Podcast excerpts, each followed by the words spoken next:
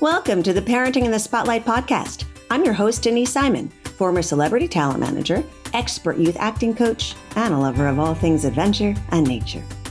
After over 30 years of coaching hundreds of children and young actors who appear on Broadway, television, and film, I have the honest insider tips on how to raise your child star without screwing them up. Thanks for being here, and now on with the show.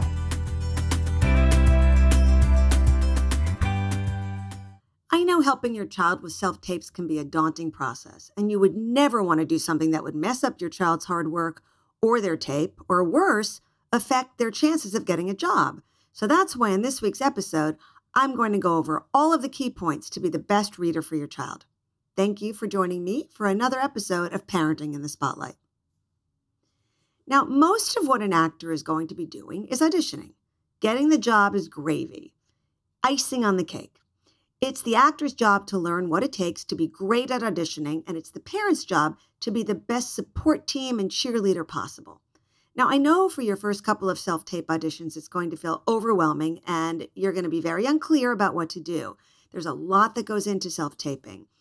You need to have the right setup, the right lights, a clear background. It's a lot of information.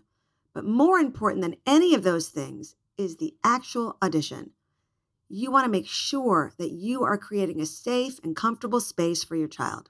You want a space where your child feels free to experiment and take risks. You don't want your child worried that you're going to be a bad scene partner or even be more nervous, anxious, or stressed than they already are. Here's a couple of quick notes about general self tape setup. When your child is preparing for a self tape, be sure they are put together. If they've just come from outside playing, brush their hair, make sure there aren't any stains on their clothing. Now, the only exception to that would be if the character your child is reading for has a specific look. It's good industry practice to never dress for the part, not to put them in a costume, but maybe include something in your wardrobe or styling selection that's a nod to the character. Uh, an example would be if they're playing a baseball player, they might want to wear a jersey. Also, don't put anything in their hair that's distracting or gets in the way of their face. No big bows or flowers, definitely no hats.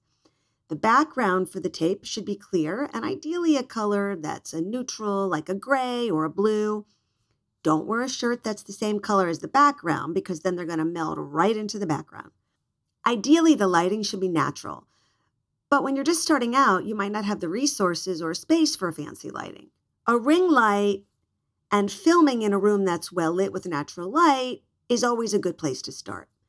You don't want a lot of shadows behind you when you're filming. And one way to avoid that is to stand closer to the camera and not directly against the back wall. All of the features should be clearly visible.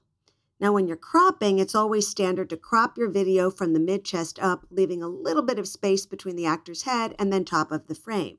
You won't have to crop at all if you actually film this way. That's called a medium close up.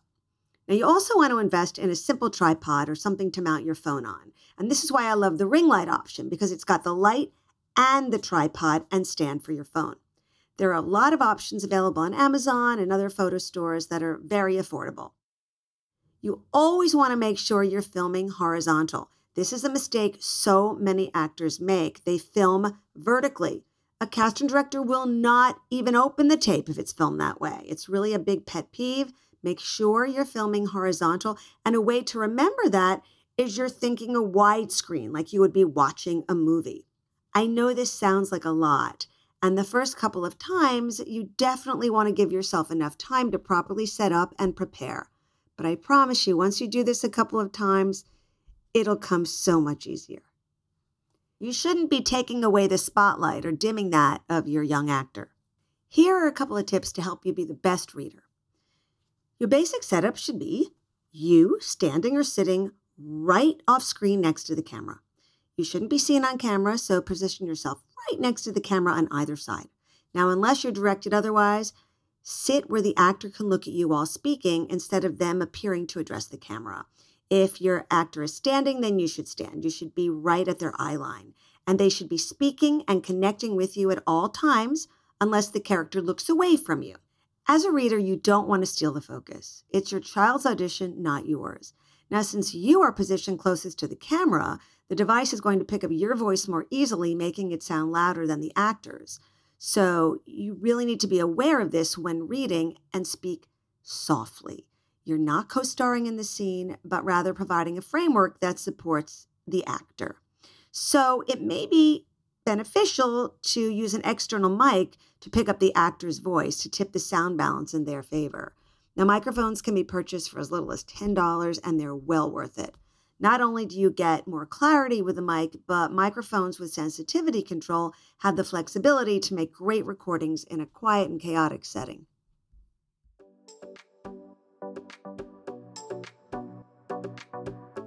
When I first started with Denise, I didn't have any experience. But after taking a few classes, I booked my first movie. I love working with Denise and all of her instructors. Ever since I was little, I've loved telling stories, and taking acting classes has only made me love it even more.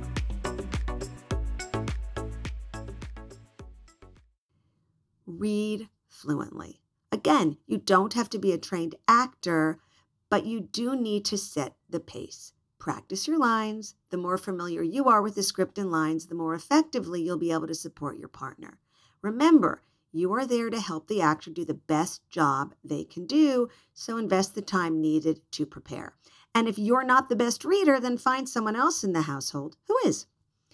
Pacing is so important, especially in comedy. So you do need to know a little bit about timing. And you know, your young actor may know about this if they've studied and trained. They know that if they're working on a multicam comedy, the pacing needs to be fast.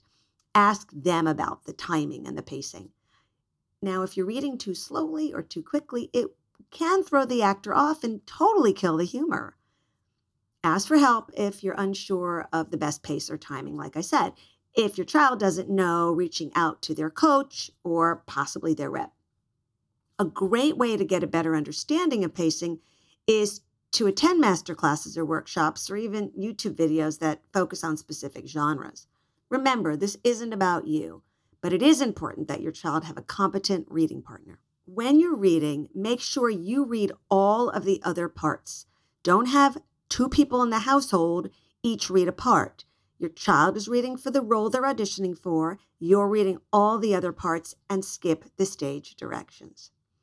One person reads for all the characters in the scene. Having additional people play other parts is just confusing and unnecessary. Keep in mind, stage directions are there for information only. Make sure you and your child have read over them and know the stage directions, but stick to the usual protocol and do not read stage directions aloud on camera. Make sure not to judge or criticize. This is not the time to offer advice on your child's performance. An actor should not be distracted by concerns of the reader's perceptions during this process. They have a whole lot else to think about. Now, if you have an idea or a healthy suggestion to offer, take it up at a later time, as long as jotting your thoughts down doesn't interfere with the flow of the reading. While reading, your focus needs to stay on playing the character opposite your child. I know that people have a ton going on and life can get really busy. Getting a request for a self tape can sometimes be the last thing you want to add to your to do list for the day.